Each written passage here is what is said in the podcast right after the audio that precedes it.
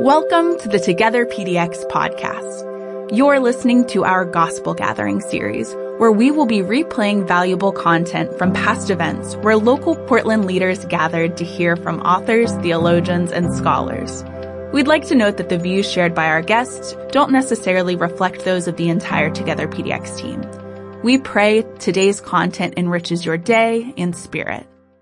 Hey everyone, I have a bonus episode for you today from the most recent gospel gathering with Dr. Felicia Wu Song. We had a chance to do some Q&A time with Dr. Song while she was here, and that additional time with her was so good, we wanted to share it with you here. Without further ado, here's part three of Discipleship in a Digital Age, a question and answer time with Dr. Felicia Wu Song as we close, we're just going to take a moment to do some Q&A. My name's John. This is my friend Aline, and we serve together in Beaverton. Um, we've got some questions, and we'd love for you to have questions too. So we have a roving uh, microphone out there with Elise. So um, as we ask our questions, be thinking of your own, and then we'd love for you to dive in to maybe pool some shared ignorance to get some shared wisdom from Dr. Song. Yeah, thank you so much for um, making your contact available. Um, I'm someone who thinks of questions five days after, so it's hilarious that I'm up here about to ask a question, and I'm also highly aware that I'm using my cell phone, but I need it. Um, earlier, you talked about um, that in this current social imaginary, it's abnormal to not be connected, right, via a digital device. Um, and I'm hoping this is helpful for parents. And this is from personal ask, right? But I have a nearly 14 year old and not having a phone particularly is very abnormal and it's becoming abnormal even for my nine year old, right? Um, you also talked about how in this social imaginary of the digital the digital is social and embedded. Like those two things are becoming one thing. And so, um, with my, my oldest son, we've had to just kind of grieve with him the discomfort of, um, being that kid who doesn't know what his friends are doing. So only if when he's with them does he know what's happening, right?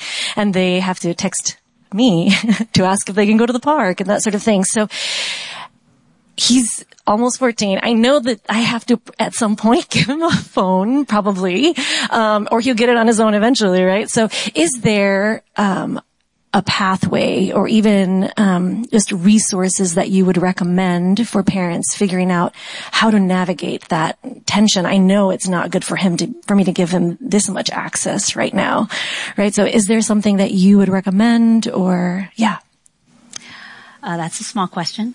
uh, that's going to need a, a, whole other day. Uh, but um, the short answer is I don't have a, a set a set thing. Um, I'm someone who uh, I was just telling someone earlier. Um, I'm some I'm a parent who doesn't have answers. I'm very much in the trenches, and there's a reason why the book is not a parenting book. um, and I think um, part of it is this: um, all of our households are different. All of our children individually are different, and so I don't. I really don't think there is a one size fits all. Apart from super broad based, you know, principles of of having intention about when you introduce a device into your child's life or having intention about how much screen time they're allowed, right? And those are all things that I know people think about and, and practice in different ways depending on their family. Um, I do think that the, the, what it sounds like, at least in, in the context that you described, what sounds really healthy is that you're you're engaged in conversations, right? And that's just a general parenting thing, right? It's not just about technology, but it isn't a, I'm the parent, you're the child, you're gonna, we're just gonna inflict this upon you because it's good for you. It's, hey, let's talk. Yeah, I want to know what it's like for you when you're with your friends. Like, I want to know and I want to wrestle with you about that because that really does stink, right? And it really does stink that we can't carry on friendships without these things, right? So how can we create um, the place where I go is is always wondering what are the counter liturgies, like what are the counter activities or ways of communicating that maybe we can partner up with one or two other kid, family, parent, friends and say, hey, let's try this for a little while. Um, and again, depending on, um, you know, the work of the people, depending on how much buy-in you can get with other parents, right? If there's ways to say, hey, can we, can we try this? Like we're really trying to commit to this. Um, it's super hard for us, right? Um, and those are vulnerable conversations. and I know that, um, this topic is, is super difficult for parents. Um, but I, I do think that if we could find the alternatives and create the times when kids go to camp without the technology or go whatever and, and are like, this is awesome, right? They remember. They remember that they don't need it. Um, that we trust that that appetite, that seed is there and, and then we pray a lot. yeah.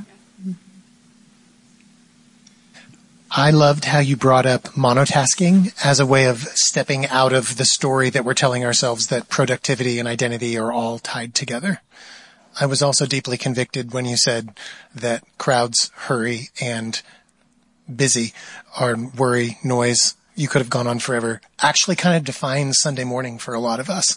Are there any um, experiments we could try in our public church spaces to re-engage in a way that makes a sanctuary a sanctuary? Oh, yeah. Really interesting. My thoughts go to the Quakers. right. Um, and I, I, you know, it's, that's only half a joke. Um, I, I, I, that's just like a resource. It's an incredible resource, right? Their practices of, of silence is something I don't have a lot of experience with communally. And I'm curious. I'm very curious, like how can, what can we learn if this is not part of our tradition? What can we learn from that community, that faith community? And maybe we can add pieces of that into whatever our usual programming routine is. Um, I just think like, um, in my classes, my classes are also characterized by hurried crowds. That, you know, I'm like, I only have 65 minutes. I got to get through everything, right? Um, and uh, there are two experiments. Well, one isn't quite an experiment. I tried an experiment in in my internet and society class that convinced me, oh, I need to find a way to do this in all of my classes. So I about like our semesters run about 15 weeks. At about week 10 is when you can see it in people's eyes. They're like, I'm freaking out. Um, so at week 10, we have a class where I say, and I live in Santa Barbara, so I know this might not be able to be practiced in Portland at week 10. Um, go outside, find a patch of grass, a rock, whatever, right? Go outside. Here's your prompt, right? I actually give them the Richard Foster quote. And what, what is your hurry? Where is your crowd? You know, what, even if you don't want to answer this, you have 15 minutes to go lie on the grass in the sun. Go. right? Everyone leaves and they come back. Some are like crying. Some are just like, this was the best class ever. Not just because they didn't have to do school, but they're just like, I haven't stopped. I haven't stopped for the last three weeks and you gave me space to stop. Um, I just think all, everybody needs permission and and as institution builders or, or, people that can make those decisions in the ways that we run things before meetings before service in the middle of things to just be like we're just going to stop and let people breathe and debrief. So i've instituted a lot more like after we talk about something here's a piece of paper draw write wh- whatever it is that you need to process we're just going to take a few minutes instead of me just like jamming in with more so we can we can think about that. We'd love to open it up just to the audience and just any questions that you may have. Elise, yeah, awesome. One of the things I was thinking about and, and wondering and curious, there's a big move in a lot of words about like putting technology away and, and practicing the disciplines of, yeah, of silence and solitude. Are there some discipline? Are there some counter liturgies, if you would, that embraces technology, but in a counter way. yeah.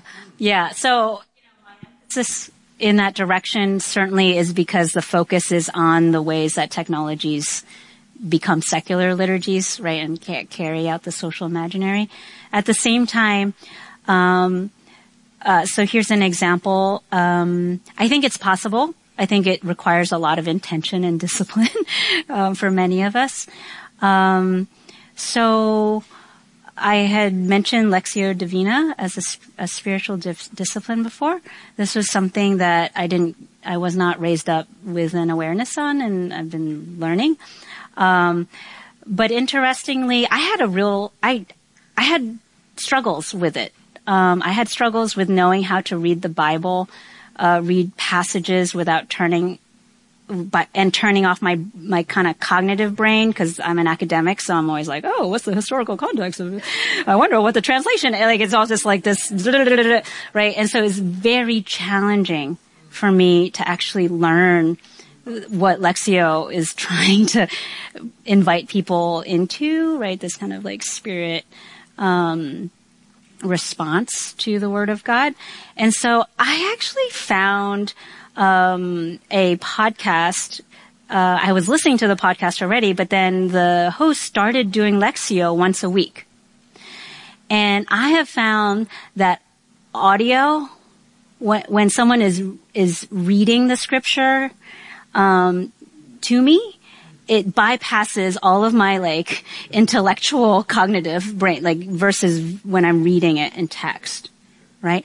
And so I've actually found the digital in that regard to be super helpful um, because I had my own kind of hang up in the kind of more conventional way. And, and so, you know, we're all wired differently and we all have our, you know, th- so there might be some kind of uh, digital tool that could be helpful um, in, in even a, a, very traditional kind of spiritual discipline. I don't know if that's what you're looking for, but that's where I, my mind went.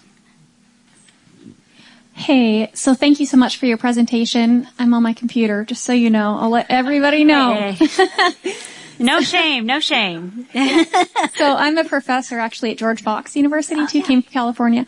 So loved your presentation. And if I can just clarify, so you're not saying that you think technology is bad necessarily, but that we need to be intentional yeah. And control it and, um, versus it controlling us and to create spaces to be technology free, but you're not saying that, that you are like against technology. I'm just to yeah, clarify. Yeah, no. Yeah, yeah no. So. I, I am for, um, a, so pick your language. I think, uh, I like to think in terms of freedom. I want to have a relationship with my technology that is characterized by freedom. I do not want to feel enslaved by my devices or my practices, right? Um, other people might feel uh, like it might make more sense to you if I say I want to have a rightly ordered relationship with my technology, right? Um, if that language makes sense to you. So to me, it is like um, our relationship with food. Food is something that is essential to our bodies, but we can have a very disordered relationship with it, right? Um, similar to our technology for most of us, it is a essential part of our livelihoods, of the ways that we manage our relationships, but we can end up with very disordered ways of using them. Um, so how, then my question is how do we restore order or, or learn order, maybe is the better word, um, or, or gain freedom. I happen to experience technology in a way where the freedom picture makes more sense to me because I feel like there's a tyrant behind me that's just like whipping me all the time. That's just how it feels to me. I know for other people, it, the order language might make more sense. First of all, just a comment for you. I can't remember your name. You, yes. Um, but you were talking about kids and phones and the struggle. And I'll tell you as a parent who's just ahead of you with a 16 year old girl and a 19 year old girl, we did not allow them to have devices. Our oldest daughter at 19, who attends George Fox. Yeah, she, she, yeah, ruins. Um, she, uh, just got a phone for the first time last year and our youngest at 16 still does not have one and wouldn't have known it when we made the decision, best decision we ever made. Has been super helpful. It's a gift to them even though they didn't know it. And my question to you is when it comes to technology, it's rose up so quickly that we haven't had time to catch up to it with in terms of creating responsible use for stuff. And I think of like the automobile came along at such a slow rate. We now have driver's manuals that weren't just created overnight, but our kids actually have to go through those and take a test before they're allowed to use this dangerous tool. We don't have that for technology. Have you come across in your study and your research or have you come up with like a set of guidelines that are like, here's some responsible ways, some guardrails to use technology? No. um, the the rate of change is outstripping our capacity to ad- adapt and set up parameters for sure, and that's what's creating so much chaos um, individually, all the way out to the macro level, societal level. Um, I think this is why, and, and this comes out of my own. You know, I have a I have an occupational hazard. I study digital technologies, right? So anytime I write anything, it's already obsolete, right? It was like done two years ago, right? Like I am not on the AI train because I've been doing this other thing, right? Um, and so, um, and by the time I write about AI, we'll be on to the next thing. So I, out of that reality for me, I've become convicted that as church, um, we should be less um, focus on finding specific interventions for specific technologies and platforms. What we need to be doing and not just church i think schools and every institution organization what we need to be focusing in on is what kind of people do we want to be? Who do we think human being what do we think being human actually is right? Get that down um, so that when we encounter whatever the new, next new thing is, we can try to troubleshoot, we can try to adapt and try to set up parameters and guidelines as best as we can, right? Obviously, we have to do those things within our organizational institutional structures, but that's always going to be rooted in what you think is essential, right? Whether it's relationship, whether it's bodies, whether it's, right, where do you find your worth, all that kind of stuff, that's got to be locked down so that when the next thing comes, you, you have your, your, your ruler, you have your measuring stick. Right now, I feel like we don't have a measuring stick. We don't know what our faith tradition or what, you know, our denomination, like what is it in our church communities? What's our ecclesiology? What's our, right? Like what is it that we're, what, that we're committed to? And then whatever the, the, the technology is, okay, well, how does that, how does that, you know, measure up? To what it is that we're committed to? Um, I, I, think that uh, uh, my congregation, like many of the congregations here, um, are getting older, and and uh, folks are leaving. And I, I'm 80 years old now, and I have a lot of friends, and they don't know how to use technology. And I think that's true for a lot of older folks in most of our congregations. Are you aware of any place where that uh, the lack of knowledge by older folks has been helped by by kids teaching older folks how to use technology and and thereby having a, a relationship old with young young with oh, old oh, yeah, yeah, yeah. i mean it just seems to me there's an opportunity there for kids to teach the old folks how to use these tools appropriately and yeah, no, I, I, I don't know of any particular studies, but I have read about instances um, in communities where they've tried to bring people together. Or I've read about how in some family, you know, intergenerational family dynamics, that that can be a, a key part of of the relationship um, there. But that's certainly a very interesting idea, um, and it also, to me, it it can also start to tap into the reality that loneliness is is becoming right a documented problem uh, that people are recognizing more amongst the elderly, um, and that and noting the ways that technology plays a part in that experience of loneliness and isolation. So yeah, that's super. That could be something that's super interesting. Um, yeah. Mm-hmm. Related to your productivity conversation, I'm curious. I would love to know your difference between the definition of time management and time stewardship. Time as anything is something that, like you said, are moving through, but like anything we're given in life, we're called to steward it well. And for those of us like myself have a very strong wing three, I want to maximize the potential of every moment, especially as an admin. What does it look like to be able to not be hampered by managing time, but able to more focus in on the stewardship of time? Yeah, um, that's a nuance I think that is that collapses very easily, unfortunately. Um, what I've found more generative is the possibility of not thinking in terms of time, actually, because if I don't, if I'm not convinced that I own time, right, that it's something I have, um, to steward in the first place, right? Like that's a whole like conceptual category of, of how we think about time. No, sorry, you don't need to go get too like metaphysical, right? But what if we started thinking about not stewarding time, but stewarding attention? So, and I talk about this in the book, right? That what we do have control over is what I attend to. That is something I do have control over. And when I start thinking about stewarding attention, then that actually raises interesting questions about, well, what is most important to me? What, right? And in terms of the productivity side of things, shall we say, like what do I need to get done? What are my responsibilities? But also, um, maybe I need to attend to my body and the rest that I need. And right, those are, those are things that I just know have to happen. So then I can figure out how to steward, right, um, the thing that I do have control over. And then that translates into how I go about living into my time or into time. Mm-hmm.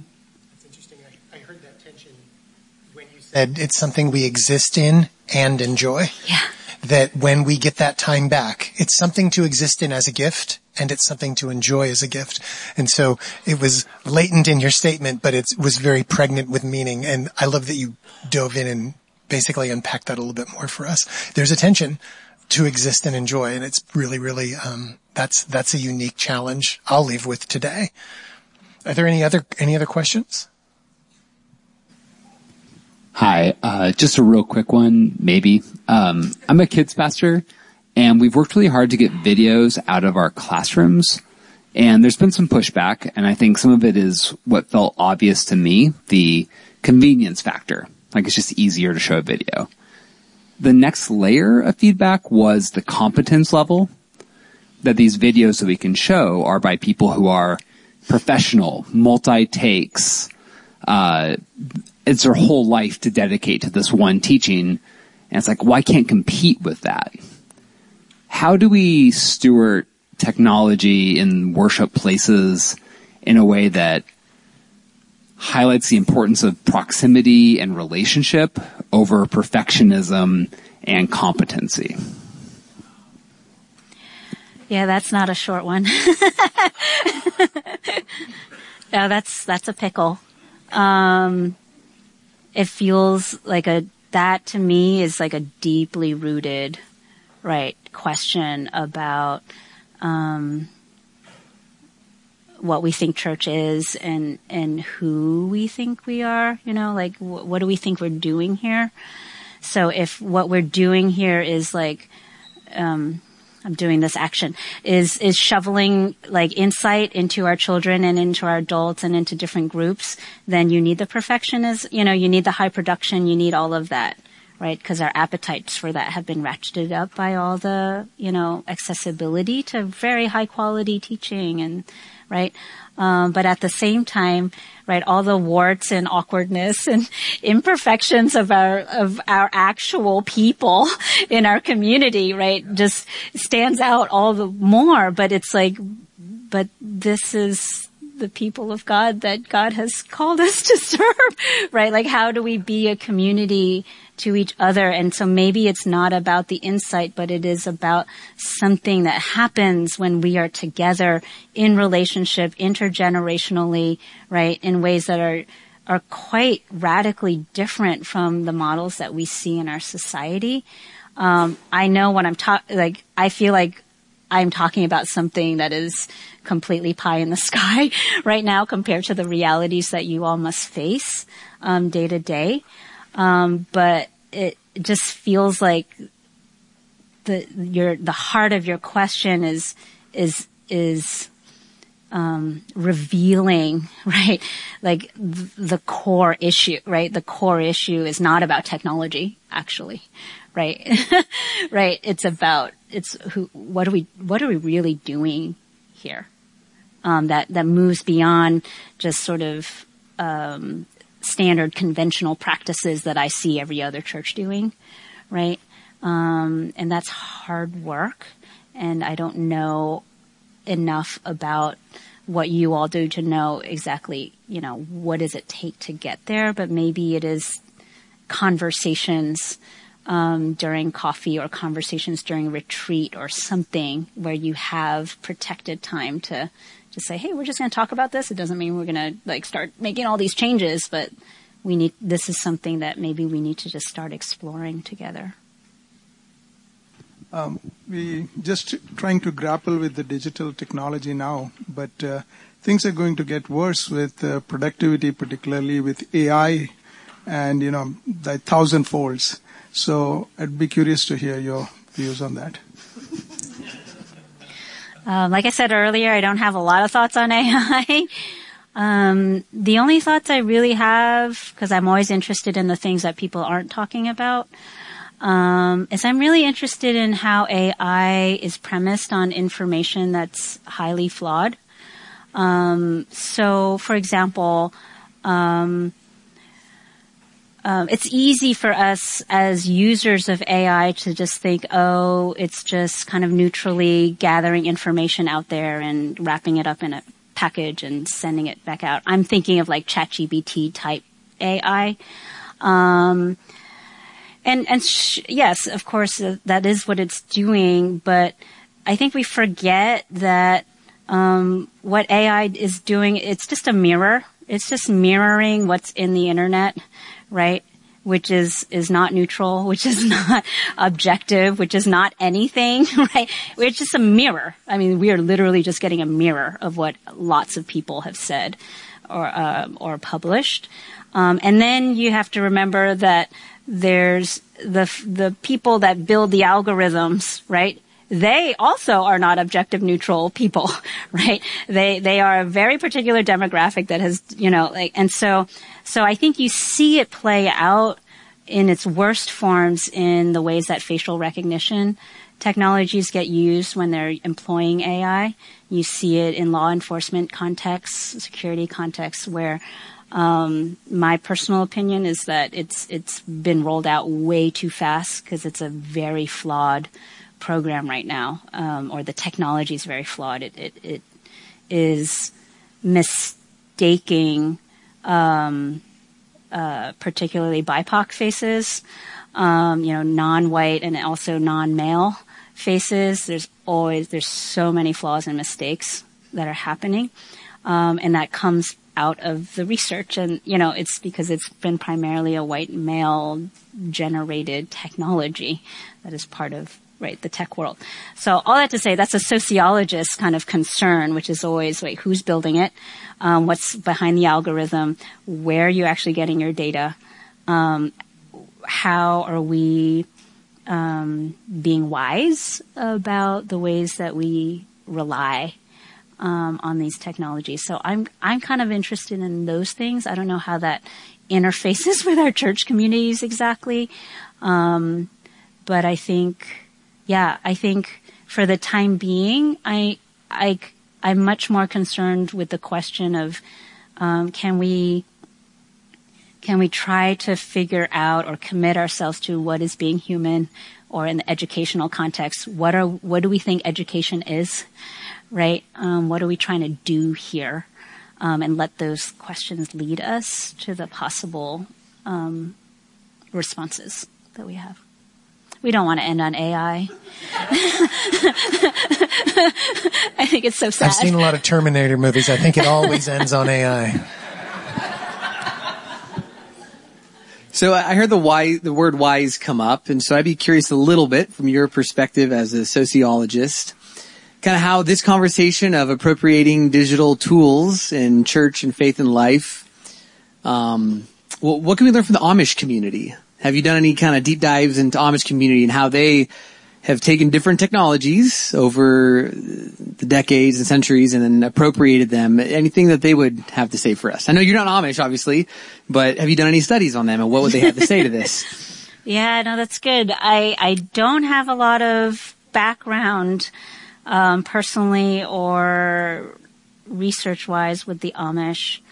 Um, I think any communities that has, has made a, a decision to have a very particular um, resistance to technology um, is um, you know I'm thinking about even like the the famous Luddites, right? Um, what I always appreciate about them is that um, at least in theory, right? It's not just a um, a negative. It's, it's an attempt to uphold or cultivate a vision of what life is, right? Um, and so I think it's just so easy to see communities like that as just sort of, you know, throwing um, the baby out, you know, with the bathwater type actions, um, and we forget that their convictions are rooted in a vision and so I always, um, that's why I, I think I'm so adamant about encouraging people, families, church communities, institutions, like, the way, the only way you answer your, these tech questions is you need to know what your vision is, right? And, and the visions might be different for different reasons. But once you know what your vision is and everyone agrees at least on that, then we can have a starting point for saying, okay, then this, then this, then this, then this right? And not just in a kind of like performative strategic planning way, right? Um, but like really what's the heart of the vision of what we're trying to do here? Yeah. Well, I think we'll wrap it with that. Would you please th- join me in thanking Dr. Song for Thanks again for listening and don't forget that we do these gatherings live in the Portland metro area regularly. So check out togetherpdx.org slash events to see who's coming next. Thanks for listening to the Together PDX podcast.